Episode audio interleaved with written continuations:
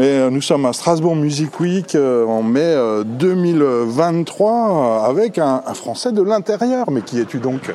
Euh, bah, je suis donc Jean Périssin et donc je suis euh, responsable développement durable pour le festival Cabaret Vert qui a lieu dans la région Grand Est, mais tout au nord, tout à l'est, tout à l'ouest plutôt, euh, du côté de Charleville-Mézières. Alors Charleville-Mézières, ça me dit quelque chose. Euh, Festival de la marionnette, peut-être euh, Rimbaud, euh, ou alors il était juste à côté. Et euh, Cabaret Vert. La ville natale d'Arthur Rimbaud, en effet.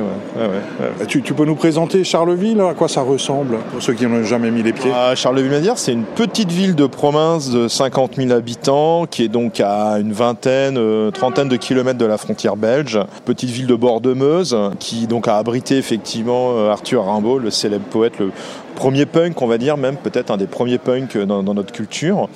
Et euh, bah, c'est une ville, euh, tout ce qu'il y a de plus, euh, on va dire, symbolique, comme on peut en trouver plein en France, avec ce, à ceci près, effectivement, que c'est une ville qui s'est distinguée au niveau culturel par le fait d'avoir beaucoup de festivals.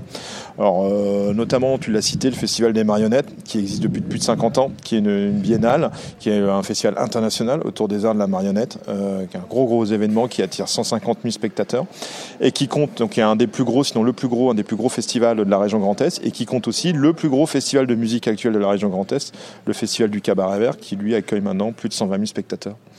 On rappelle que Belfort euh, n'est pas dans le Grand Est. Ces initiatives culturelles et festivalières sont nées euh, d'une volonté politique. Belfort, par exemple, il y a 40 ans, c'est le Conseil général du territoire de Belfort qui invente les Euroquiennes pour redorer euh, l'image de la ville auprès de la jeunesse française.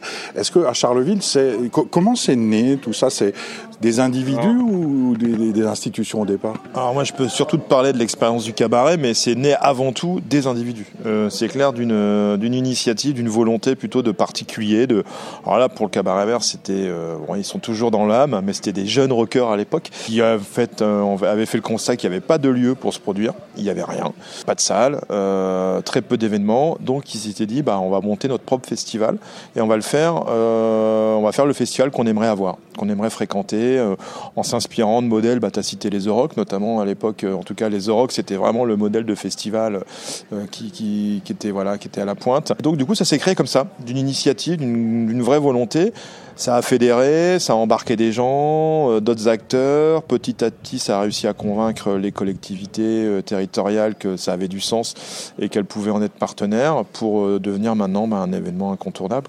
C'est quoi la suite C'est quoi l'avenir? Alors, moins pollué, décarboné, pourquoi pas Mais est-ce que, est -ce que ça, c'est c'est une réalité, c'est du rêve, c'est de la com. Est-ce que euh, c'est seulement possible euh, en vrai quoi? Alors c'est pas de la com, euh, c'est vraiment réel, c'est mon métier. Donc en tout cas c'est les fonctions que j'occupe sur le festival et qui m'occupent à plein temps tout au long de l'année.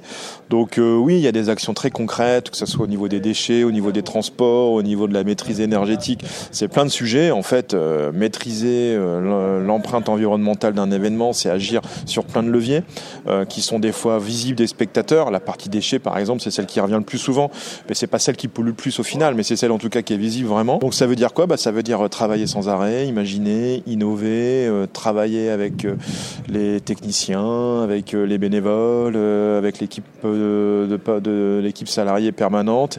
Et puis bah, l'avenir, c'est surtout bah, arriver en effet à être un festival de plus en plus positionné sur la décarbonation.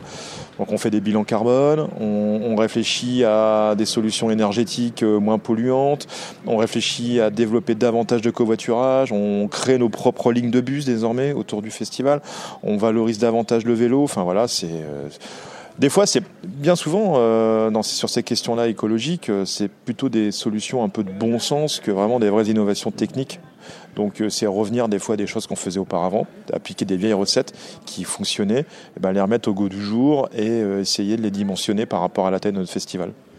Et euh, si on veut venir en vélo de Alkirch ou Mulhouse jusqu'à Charleville-Mézières, c'est quand la prochaine bonne occasion eh ben, c'est du 16 au 20 août prochain à Charleville-Mézières à l'occasion de la prochaine édition du Cabaret Vert. Donc vous avez toutes les infos sur le site web www.cabaretvert.com. Vous retrouverez euh, la programmation des, 140 groupes. Et il n'y a pas que ça, il y a aussi de l'art de rue, de la bande dessinée, euh, des conférences sur le développement durable, 70 auteurs BD. Voilà, euh, je le redis. Enfin bref, il y a plein de choses. Vous, découvrirez toute la programmation. C'est cinq jours bien complets. Et vous pouvez venir en vélo, bien entendu. Vous pouvez venir avec des TER. La région Grand Est euh, met en place euh, un dispositif où, avec votre billet du festival, vous pouvez bénéficier du retour à 1 euro en voyageant en TER Grand Est. Donc c'est très facile de prendre son vélo, de faire un bout en train et de faire le reste du trajet en vélo. Ça doit bien prendre 4h30 euh, Mulhouse, Charleville en TER. Euh, ouais, alors moi je suis venu de Charleville pour venir à Strasbourg. C'est un peu plus simple parce que j'ai la ligne TGV entre euh, Champagne-Ardenne TGV et Strasbourg, mais j'ai mis 2h30. Donc oui, ça prend 3-4 heures, effectivement. Il faut être motivé. Merci.